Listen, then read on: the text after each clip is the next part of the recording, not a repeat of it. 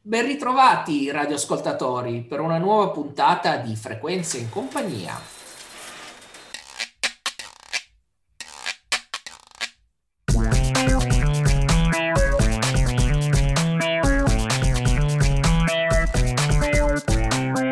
Frequenze in compagnia! Il radioprogramma di Assai Assai.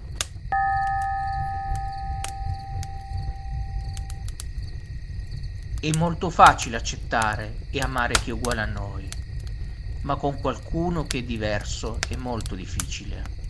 E tu ci hai aiutato a farlo. Ciao a tutti e bentornati a una nuova puntata di Un mondo di fiabe. Quindi, come l'altra volta, chiudete gli occhi. Mi raccomando se non state cucinando. E preparatevi ad ascoltare fiabe da tutto il mondo. Oggi saranno dallo Sri Lanka, dall'Argentina e dal Congo. E a farlo saranno i nostri ospiti e, e a presentarli ci siamo io, Alberto, c'è Mauro, Alberto Ciao a tutti. e Naomi. Avete riconosciuto, avete riconosciuto la storia che ci ha letto Mauro all'inizio? Se non l'avete riconosciuta non c'è problema, perché questo gioco continuerà durante tutta la puntata e vi presenteremo altri brani sempre dello stesso romanzo breve. Oh cavolo, vi ho già dato troppi indizi forse. Quindi cominciamo con la prima fiaba. Ebbene, continuiamo la carrellata dei nostri ospiti che sono, come avete visto per eh, gli altri casi, dei membri anche della nostra compagnia teatrale. E adesso qui abbiamo Anuska. Benvenuta Anuska, tutto bene? Grazie, sì, tutto bene. Bene, bene. Allora, partiamo magari subito dalla, dalla tua favola. Ci vuoi raccontare un po' questa favola, dove l'hai scoperta, se te l'hanno raccontata, un po' come sei venuta a conoscenza? Allora, un po' di anni fa, quando ero in Sri Lanka, ero con una dei miei cuginetti più piccoli e siccome mh, lo stavo un po' fa- lo stavo trattenendo, facevamo un po' di giochi insieme, volevo raccontargli una piccola favola e avevo trovato questa che mi aveva mh, raccontato mia zia. E allora poi gliel'ho raccontata e il mio cuginetto, che all'epoca aveva due anni, era molto contento e abbiamo imparato insieme la canzone in realtà.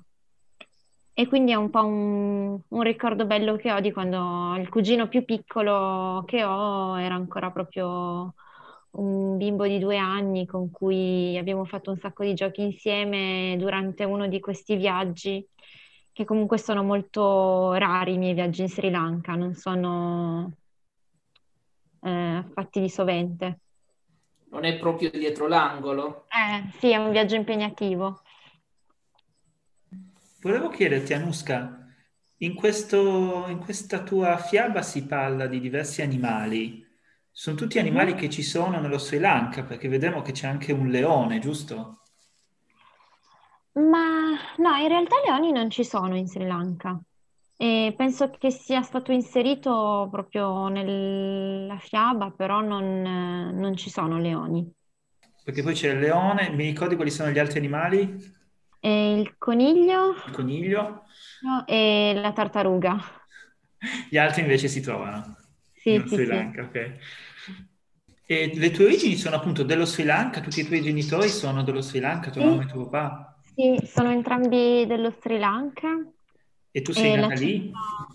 No, io sono nata mm, in- a Mondovì e sono cresciuta in un piccolo paesino lì vicino che si chiama Montaldo di Mondovì. I miei erano già qui da un paio d'anni.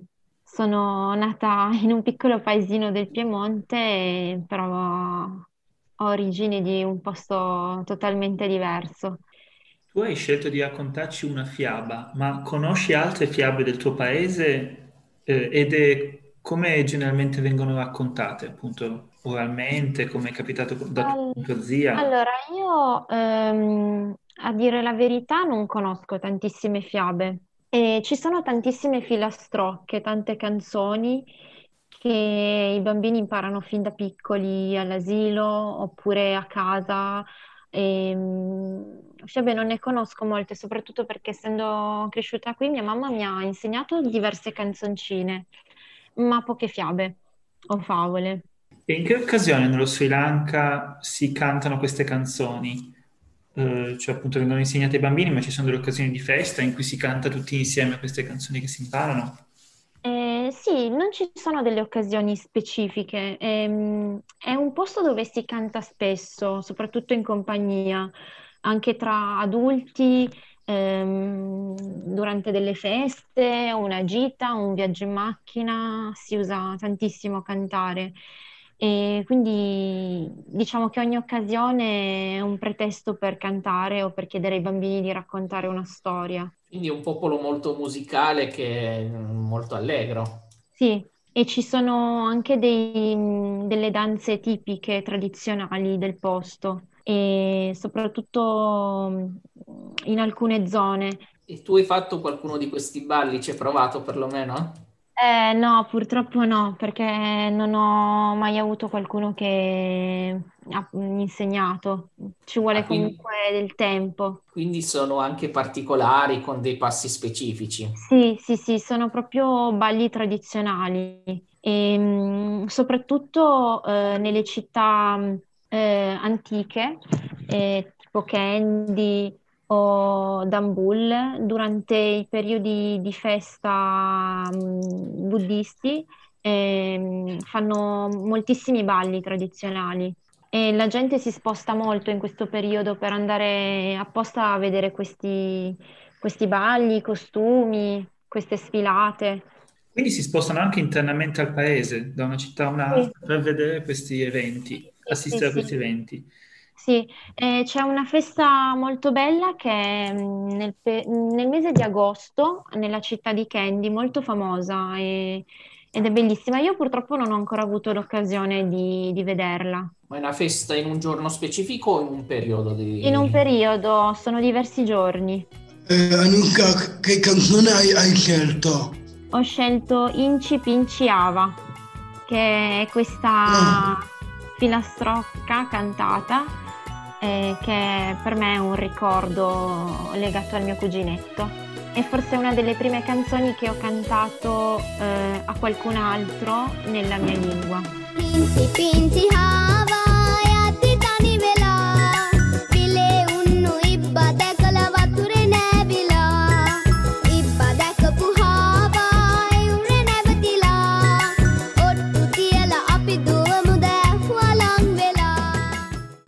Che eh, piatto preferito da te? Il mio piatto preferito? Sì. Allora, io ho due piatti preferiti. eh, sono le lasagne e l'altro piatto preferito è un piatto singalese e si chiamano rolls. Ce lo spieghi un po' meglio per chi non lo conoscesse, come anche me. Allora, sono mm, delle specie di involtini fritti e all'interno ci sono verdure miste a carne oppure pesce oppure possono essere solo di verdure e sono un pochettino piccanti all'interno. Chiedono dalla regia se è fatto col curry. Eh, sì, eh, perché diciamo che il ripieno eh, viene cucinato col curry, sì. Beh, visto da dove vieni, raccontaci un po' il tuo rapporto con le spezie e magari anche con il tè. Raccontaci un po'. Ah, io, io sono una grande amante del tè. È il mio tè Eh, preferito dello Sri Lanka, lo devo dire. Ecco, vedi, gli intenditori, quando si parla con gli intenditori c'è soddisfazione. No! E- ma perché fin da piccola comunque a casa mia si, eh, si beve sempre il tè, e, mm, quando sei in casa anche più di una volta al giorno. E io per esempio non, eh, non riesco ad iniziare bene la giornata se non ho la mia tazza di tè al mattino. Ah, vi racconto anche questa cosa, la mia colazione ideale, o la preferita se vogliamo metterla così, è una tazza di tè e una fetta di pizza. Ah, particolare. Ma sì, penso che sia un po' l'unire i due mondi da cui provengo comunque.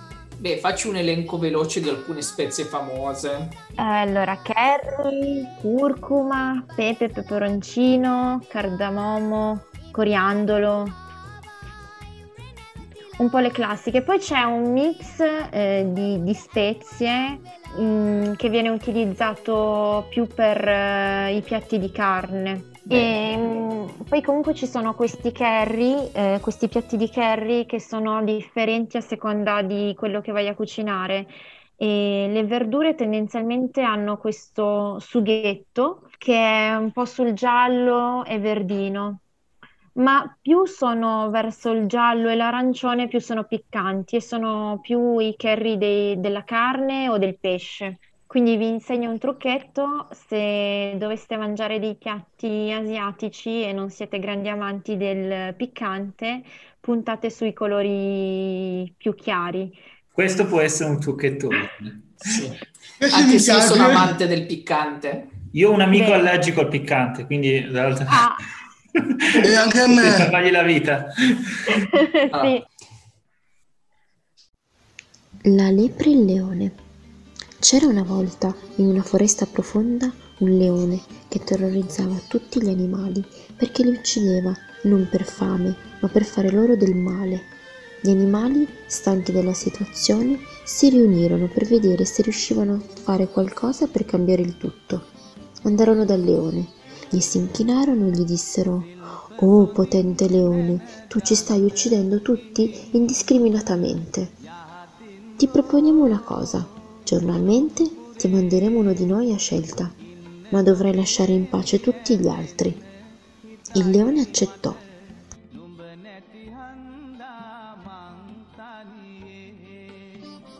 Per primo toccò l'elefante, poi ad una scimmia. Il terzo giorno fu il turno della lepre. La lepre arrivò di fronte al leone, in ritardo, dicendogli Sarei arrivata prima, ma l'altro leone della foresta mi ha trattenuto. Scusami per il ritardo. Il leone dimenticò il suo appetito e si adirò. Come? C'era un altro leone nella foresta? Sì, mio sovrano, e mi ha detto di dirti che appena ti incontra ti fa a pezzi.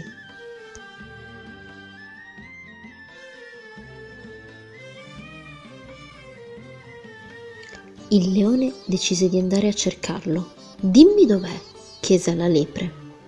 La lepre lo accompagnò fino ad una radura dove c'era un profondissimo pozzo e poi gli disse, indicandogli il pozzo, è qui dentro. Il leone guardò nel pozzo e vide un leone cattivo che lo guardava.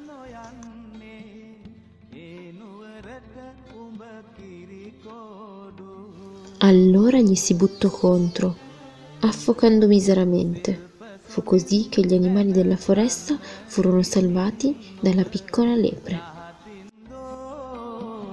කොළොම්පුරේ ඉන්න නොවේමි ඇදෙන්න හිතයි මට නුඹ නැති හන්දා මංතනියේ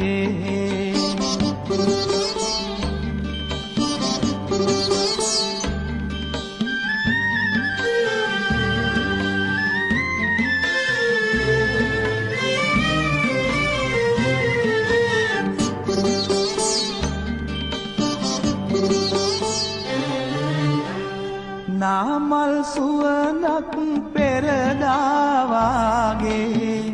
අද නැහැ නොවැ ඇල ඉස්මත්තේ නාමල් සුවඳට බමරු හැදේදෝ. මගතොට නුඹ යනෙනාවාරේ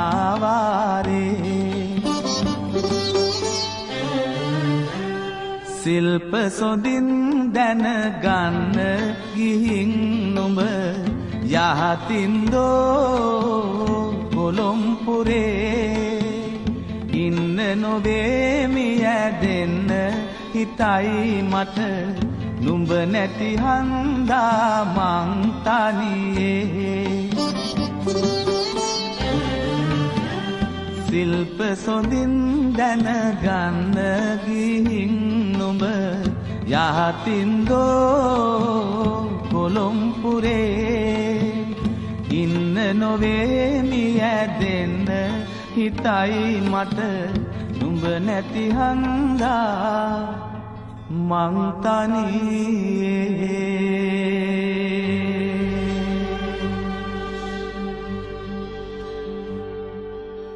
Grazie Anuska per averci donato questa fiaba singalese e prima di passare la parola a Naomi chiedo ad Albert di fornirci il secondo indizio. E che è tutto un sogno, che importa? Mi piace e voglio continuare a sognare. Ci spostiamo adesso da un'altra parte e ascoltiamo una delle storie che arriva dall'Argentina. Ciao Paola, Ciao Nao. ci racconti qualcosa della tua storia? Da dove arriva, di cosa parla, dove ci porti? La mia è una storia regalata perché mh, ho chiesto a degli amici che ho conosciuto mh, attraverso insomma dei legami con la letteratura eh, di mandarmi delle storie argentine. E Luciana, che è una di queste persone, mi ha mandato delle storie di Maria Elena Walsh, che è una delle sue autrici preferite. Ehm, eh, per me è stato un po' come un tornare a casa perché comunque sono stata per quasi tre anni in Argentina, in particolar modo in Buenos Aires, eh, per cui ricevere storie dall'Argentina è stato un po' come sentirmi di nuovo in un posto che mi ha fatto crescere tanto. Cosa ci facevi a Buenos Aires? Cercavo, perché mh, io di formazione sono una psicologa, ma ho sempre fatto teatro e voi lo sapete bene perché ormai da parecchi anni, insomma, lavoriamo insieme con Assai Asai. Eh, però stavo cercando un metodo di lavoro che permettesse di unire queste due anime, da una parte la psicologa e dall'altra la persona appassionata di teatro. E Buenos Aires è la città al mondo con il più alto numero di psicologi e di attori. E allora mi sono detta, eh, beh, se non trovo lì, non trovo da nessuna parte. E poi successe anche un'altra cosa molto particolare. Io vivevo, stavo a Madrid in quel periodo e a un certo punto, salendo dalla metropolitana, eh, sono uscita da questo ascensore ritrovata davanti ad un'agenzia di viaggi e questa agenzia di viaggi aveva una enorme eh, pubblicità di Buenos Aires che diceva Buenos Aires, Argentina, Argentina, algo más che un destino, qualcosa di più di un destino, ma destino in spagnolo ha due significati, è sia destino e sia destinazione. E allora a quel punto mi sono detta vado, parto e qualcosa troverò. Luciana l'hai conosciuta lì? No, Luciana l'ho conosciuta l'anno scorso, due anni fa, in occasione di un premio letterario, eh, però è stato molto bello perché Luciana ha un gruppo di lettura eh, in un quartiere di Buenos Aires dove anch'io per un periodo ho vissuto e quando mi ha scritto eh, stavano leggendo questo libro, insomma uno dei miei libri, e mi ha fatto molto sorridere e molto piacere poter pensare che anch'io c'ero prima, adesso sono ritornata in Italia, però in qualche modo le mie storie sono, sono ancora lì. Che bello. E a Buenos Aires alla fine sei riuscita a trovare quello che cercavi? Se Assai Asai esiste è perché sì, eh, qualcosa ho trovato e qualcosa di veramente speciale.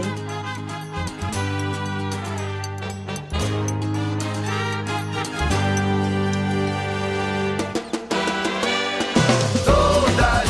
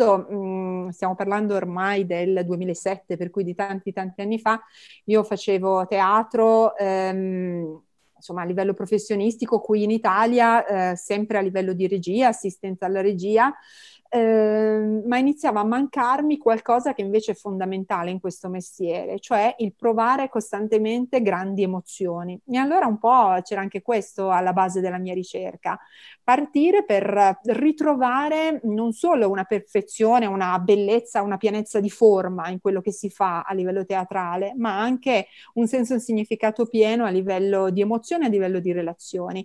E, mh, in uno dei quartieri con il più alto tasso di immigrazione di Buenos Aires, che si chiama La Boca, c'era un gruppo di, e c'è ancora, di teatro comunitario che si chiama Catalina Sur. Ehm, loro sono 120 vicini di casa che da più di 35 anni fanno teatro. Noi siamo in Astesa una cinquantina e mi sono anche detta che finché non arriviamo a 120 non ho niente di cui temere, perché si può sempre crescere con estrema armonia. Quello che ho trovato è un modo di fare teatro che parte dalle storie del quartiere, dalle storie eh, de- della nazione e dalle storie della gente, li unisce in una forma di drammaturgia collettiva e in una forma scenica che è una forma scenica partecipata, esattamente come Assai Asai quando costruisce le sue drammaturgie e quando costruisce i suoi spettacoli in cui si va in scena e si va in scena tutti e 50. È una, per me un modo di lavorare sul percorso e sul prodotto. Sul percorso perché è un percorso umano, è un percorso molto forte e relazionale, quello che facciamo noi in Assai Asai ormai da quasi dieci anni, però è anche un, pro- un percorso artistico che arriva ad un prodotto e questo prodotto parla, parla di ehm, argomenti sociali che sono quelli di cui abbiamo voglia di parlare anche se lo facciamo con, eh, in maniera umoristica e soprattutto riesce a sensibilizzare una grande quantità di spettatori. Se ci pensate bene, in tutti questi anni di Assai Asai sono migliaia le persone che sono venute a teatro, migliaia di persone che comunque hanno sentito parlare di immigrazione, di integrazione, di diritti umani. Ecco, secondo me questa è una, è una bella cosa. E appunto queste 120 persone, dicevi, di questa compagnia di Buenos Aires, ehm, come si coordinano tra di loro? Cioè, come si fa 120 persone a appunto trovare un palco che lo ospiti? Perché noi a volte facciamo anche difficoltà in 50 e a anche coordinarsi nella realizzazione del- dello spettacolo insieme, insomma, nel pensare lo spettacolo insieme. Catalina Sur è il nome di una parte del quartiere La Boca, ma è anche il nome della compagnia di teatro.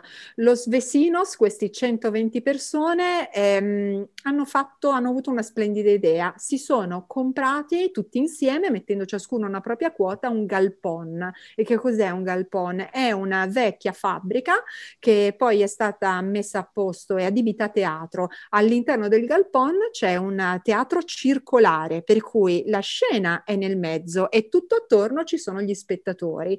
E, mh, dietro il teatro e al piano superiore ci sono altre stanze dove vengono fatti dei laboratori. Questo centro è diventato in pratica un centro di formazione attoriale permanente in cui la persona dona gratuitamente il suo tempo e sto parlando di un impegno di 3-4 volte a settimana per svariati mesi e per qualcuno per anni interi e qualcuno addirittura una vita intera. E come viene ricompensato chi dà volontariamente il proprio tempo? Ricevendo in cambio una formazione professionale gratuita, perché lì potete trovare laboratori di drammaturgia, laboratori di marionette, laboratori di eh, musica, di orchestra popolare, mh, mm, per cui è una sorta di baratto, una sorta di scambio che però ha delle conseguenze molto positive. La persona si forma e accresce la propria competenza, ma nello stesso tempo tutto il gruppo cresce.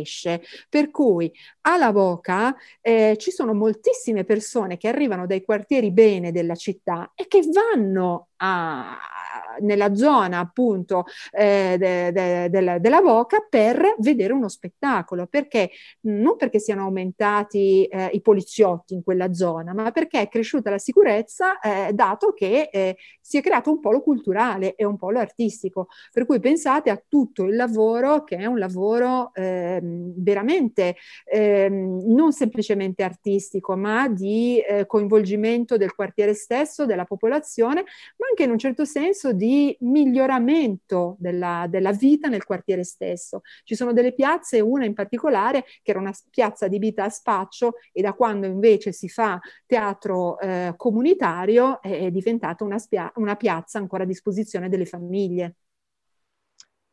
Quindi diciamo che ha avuto anche un po' lo scopo, in quel caso, questa forma di teatro di compagnia teatrale di cambiare un po' l'aspetto del quartiere addirittura, diciamo, di cambiare la forma di aggregazione delle persone del quartiere, quindi anche lo stile di vita, insomma, l'aspetto del quartiere stesso ha avuto, secondo me, eh, Catalina Surro un beneficio su tre dimensioni, che sono un po' poi le tre dimensioni sulle quali cerchiamo di lavorare anche noi in Assai Asai, cioè la dimensione del singolo, la dimensione del gruppo e la dimensione della comunità.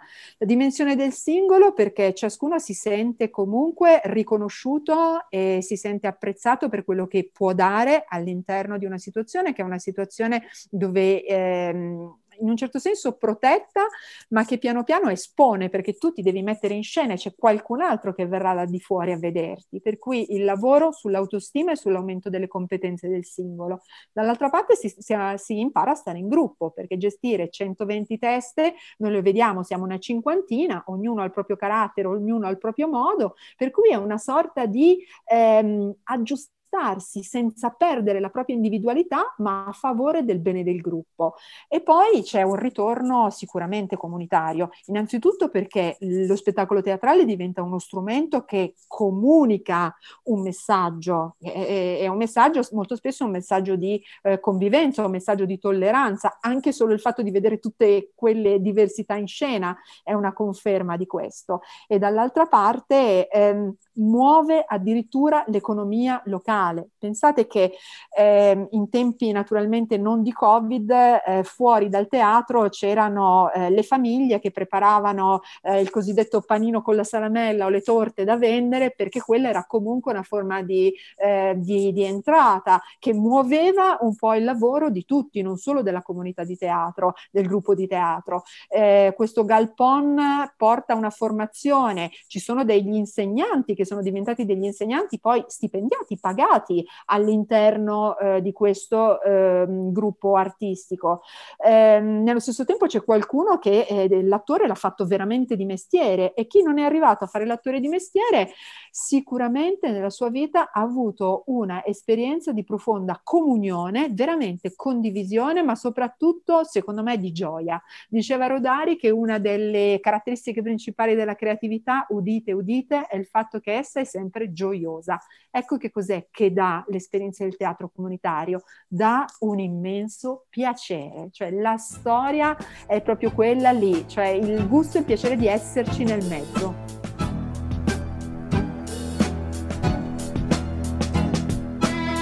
Si desapareció el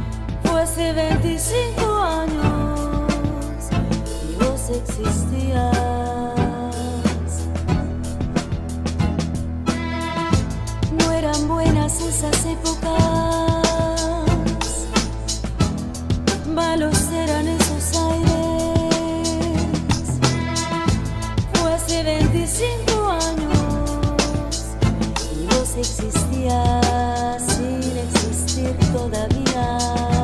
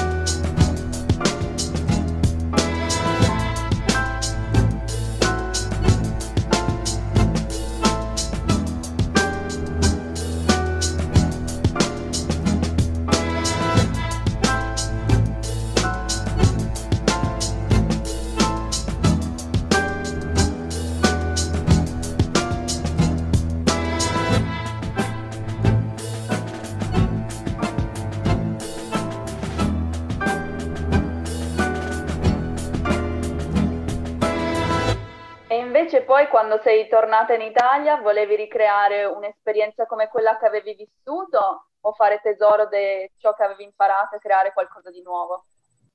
Secondo me ci sono delle cose, degli strumenti che puoi apprendere e poi devi sempre ricordarti dove sei, chi sei e con chi stai lavorando.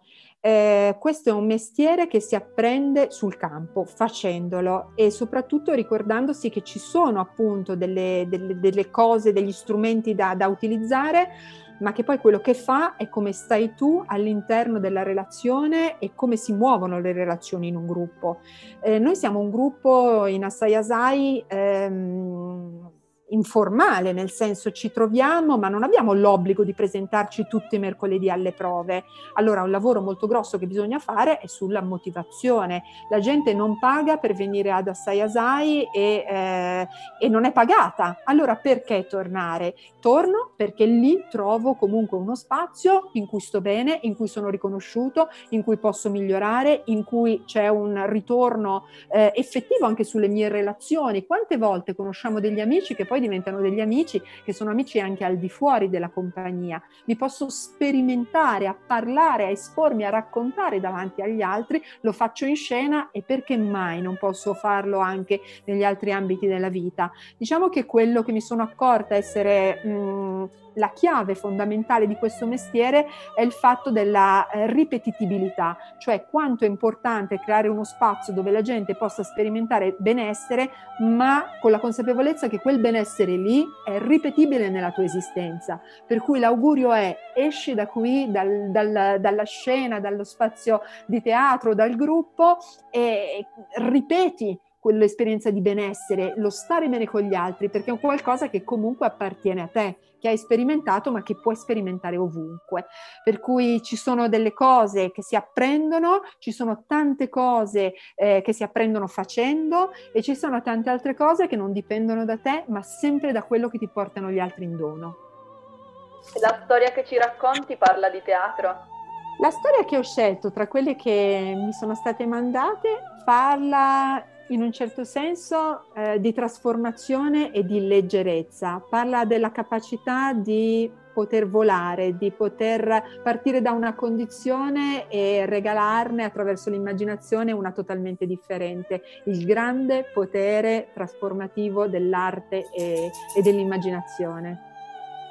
Quindi possiamo dire che in un certo modo può anche parlare di teatro. La vita parla di teatro e riferito al teatro e della nostra compagnia, progetti futuri, Covid permettendo? Nel 2021 Asai Asai festeggia dieci anni. Sicuramente l'idea era quella di festeggiare questi dieci anni, magari richiamando sulla scena le glorie attuali e le vecchie glorie, come le chiamiamo noi, e in realtà purtroppo non sarà possibile, dovremmo reinventarci e reimmaginarci, però mh, mm, mi piace pensare che anche questo faccia parte del, del processo creativo.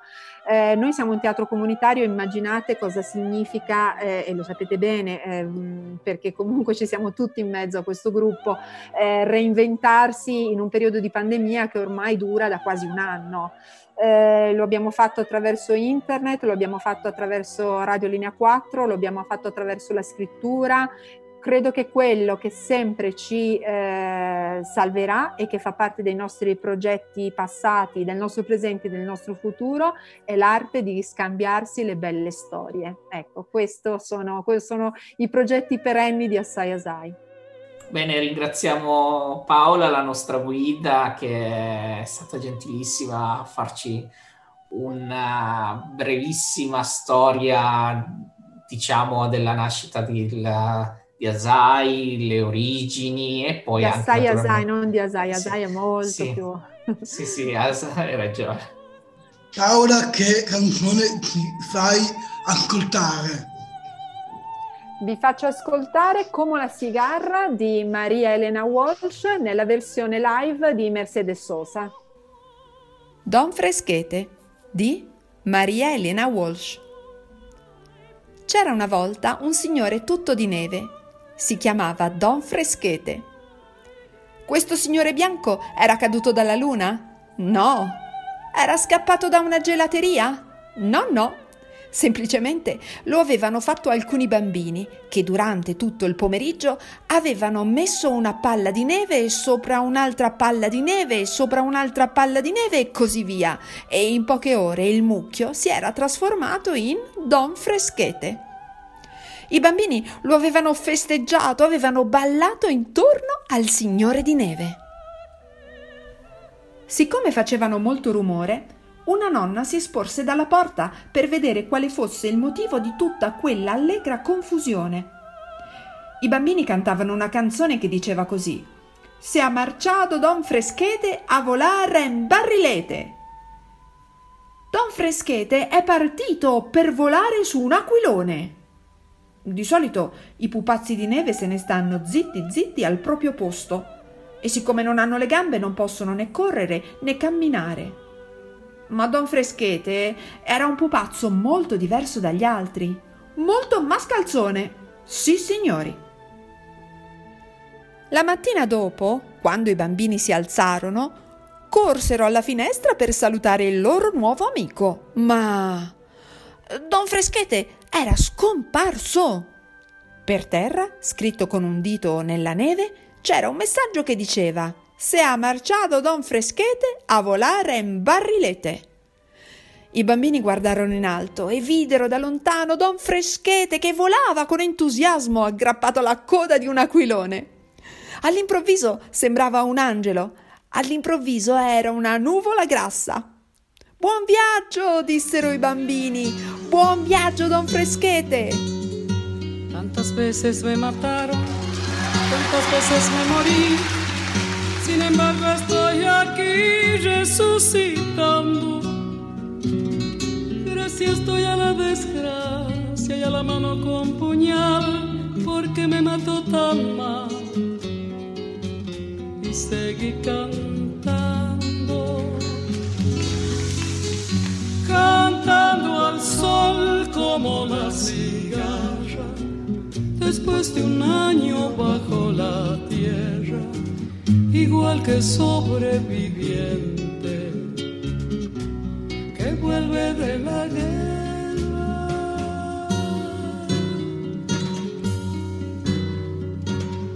Tantas veces me borraron, tantas desaparecí.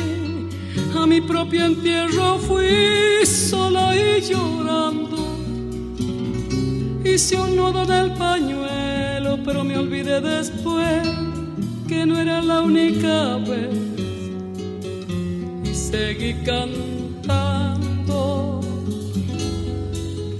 cantando al sol como la cigarra después de un año bajo la tierra, igual que sobreviviente que vuelve de la guerra.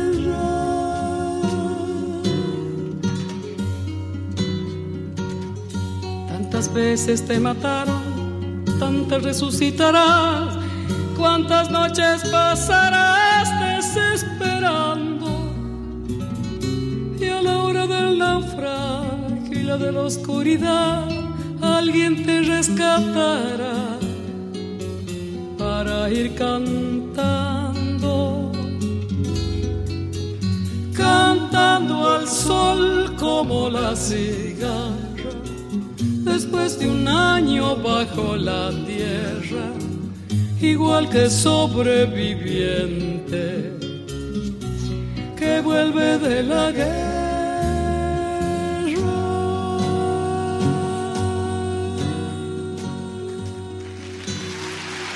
Grazie Paola per la condivisione, per la bella favola argentina.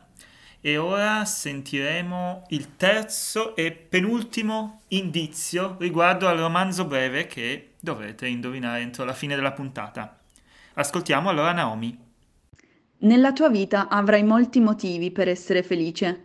Uno di questi si chiama acqua, un altro ancora si chiama vento, un altro ancora si chiama sole e arriva sempre come una ricompensa dopo la pioggia. Continuiamo a presentare i componenti della nostra compagnia. Adesso abbiamo qua Christophe. Ciao, come stai? Raccontaci un po' di te. Non tutti Ciao. sanno magari le tue origini. Raccontaci, dai. Ciao, io mi chiamo Cristoforo, sono originario della Costa d'Avorio da parte di mio padre e mia mamma è del Congo invece. Vi posso raccontare un, un episodio simpatico sulla mia famiglia che parla di mia nonna però, che lei quando è da giovane è venuta qui a Torino è venuta qui perché era innamorata di questo uomo italiano che ha conosciuto in Congo. Lui era un farmacista e E lei quando l'ha visto ha detto, mamma mia, che bell'uomo che è questo signore. E quindi eh, anche lui innamorato di mia nonna e quindi a un certo punto hanno deciso di tornare, lui ha deciso to- di tornare in Italia ed è tornato con mia nonna. E da lì sono rimasti sempre insieme. Bene, bene, quindi la tua famiglia mi pare di capire che siete qui da tanti anni. E tu dove sei nato di bello? Qua in Italia oppure anche tu vi- provieni dall'Africa e poi in seguito vi siete trasferiti? No, no, sono nato a Torino. Ah, a Torino, bene, bene. E a Torino cosa fai in Asai? So che fai parte ovviamente della nostra compagnia. Da quanto tempo? Come hai conosciuto Asai? Allora, io Asai l'ho conosciuta alle medie perché avevo degli educatori di Asai che si occupavano già di dopo scuola nella mia scuola e da lì ho conosciuto Asai, quindi sono anni che conosco questa associazione e nel 2018 ho iniziato a fare il volontario presso il dopo scuola di San Salvario e poi nel 2019 mi sono trasferito all'Asai di Porta Palazzo dove ho anche conosciuto la compagnia teatrale Assai Assai. Bene, e invece parliamo della fiaba, favola che hai portato. Raccontaci un po' da dove proviene e anche perché l'hai scelta. Allora, questa fiaba proviene dal Senegal, è una fiaba senegalese, appunto che viene raccontata ai bambini per farli ragionare su quello che hanno, sulla gratitudine, appunto. Bene, interessante. Adesso ho la prossima canzone. Prossima canzone, eh, Christophe. Un leone ingrato. Molto tempo fa, in un piccolo villaggio, viveva un leone che disturbava continuamente la gente del villaggio e uccideva chiunque passasse vicino alla sua capanna. Il re del villaggio allora indusse una riunione straordinaria. Tutti i cacciatori del villaggio decisero di cercare il leone per ucciderlo.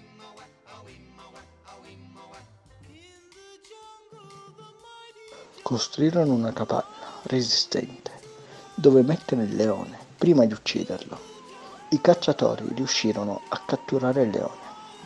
Lo chiusero nella capanna in attesa di punirlo. Un uomo che stava passando vicino alla capanna vide il leone. Il leone supplicò l'uomo di, libera- di liberarlo. L'uomo esitò, poi decise di liberarlo.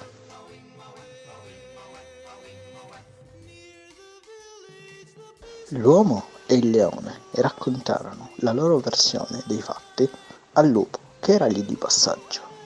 L'uomo disse al lupo che il leone tentò di ucciderlo. Il lupo, irritato da questa situazione, decise con il resto del villaggio che il leone era molto ingrato per il gesto commesso e che sarebbe dovuto rimanere in gabbia per sempre, mentre l'uomo fu libero di andarsene.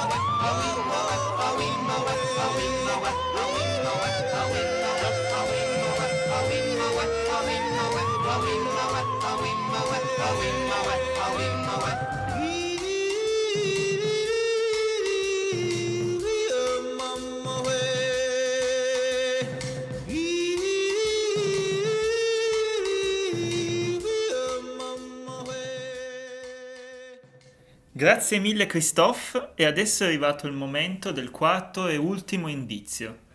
Riuscirete a indovinare il romanzo breve da cui sono stati estratti questi brani? Per aiutarvi sentirete una canzone. Vedete un po' se riuscite a indovinare che canzone è. Intanto iniziamo con il quarto e ultimo indizio. Bene, gatto, ci siamo riusciti. Disse sospirando. Sì, sull'ollo del baratro ho capito la cosa più importante, miagolò Zorba. Ah sì? E cosa ha capito? chiese l'umano. Che vola solo chi osa farlo, miagolò Zorba. Cosa vuoi? Siamo gatti. Siamo noi. Siamo gatti.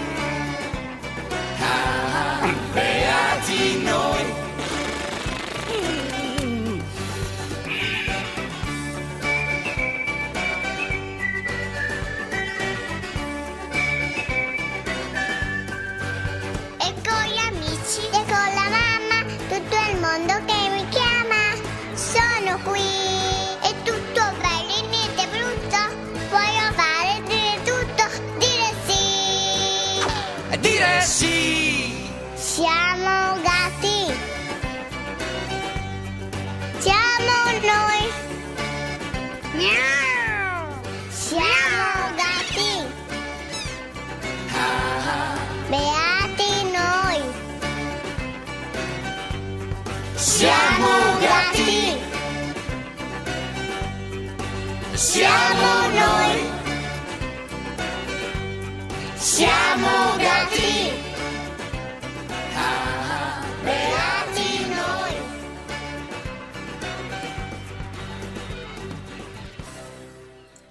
Bene, quindi abbiamo ascoltato gli ultimi due indizi, un indizio sonoro, una canzone che appunto è tratta da un, eh, da un film eh, che si ispira appunto al romanzo breve di cui dovete scoprire titolo, come vi dicevo, e eh, autore, e poi abbiamo ascoltato anche un breve estratto proprio da questo romanzo.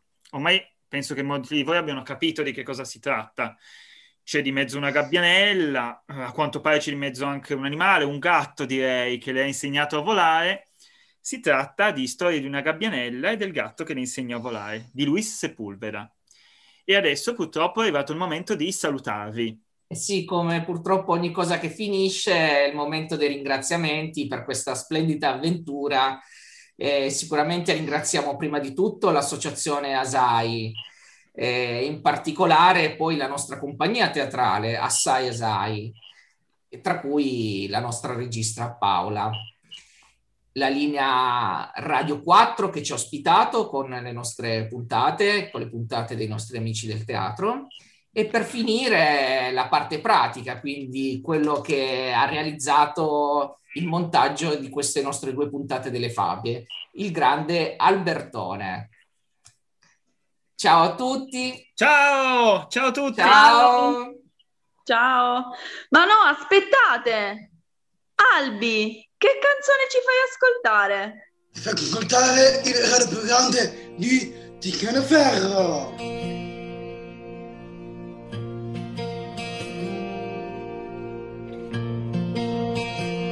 Voglio farti un regalo, qualcosa di dolce, qualcosa di raro e non un comune regalo quelli che hai perso, mai aperto, lasciato in treno o mai accettato e di quelli che apri e poi piangi che sei contenta e non fingi. In questo giorno di metà settembre ti dedicherò al regalo mio più grande. Vorrei donare il tuo sorriso alla luna perché di notte chi la guarda possa pensare a te. Per ricordarti che il mio amore è importante. Che non importa ciò che dice la gente perché tu mi hai protetto con la tua gelosia che anche che molto stanco il tuo sorriso non andava via. Devo partire però so nel cuore la tua presenza. È sempre arrivo e mai partenza. Regalo mio più grande. Regalo mio più grande. Eh, eh, eh. Vorrei mi facessi un regalo un sogno inespresso. Donarmelo adesso. E di quelli che non so aprire di fronte ad altra gente, perché il regalo più grande è solo nostro per sempre. Vorrei donare il tuo sorriso alla luna perché di notte chi la guarda possa pensare a te, per ricordarti che il mio amore è importante. Non importa ciò che dice la gente perché tu mi hai protetto con la tua gelosia che anche che molto stanco il tuo sorriso non andava via. Devo partire però so nel cuore la tua presenza. E sempre arrivo mai e se arrivasse ora la fine che sei un burrone non per volermi odiare solo per voler volare se ti nega tutto questa estrema agonia se ti nega anche la vita respira la mia stavo attento a non amare prima di incontrarti e confondevo la mia vita con quella degli altri. Non voglio farmi più del male adesso. Amore amore vorrei donare il tuo sorriso alla luna perché di notte chi la guarda possa pensare a te. Ricordarti che il mio amore è importante che non importa ciò che dice la gente. Poi amore dato amore preso amore mai reso amore grande come il tempo che non si è reso amore che mi parla coi tuoi occhi qui di fronte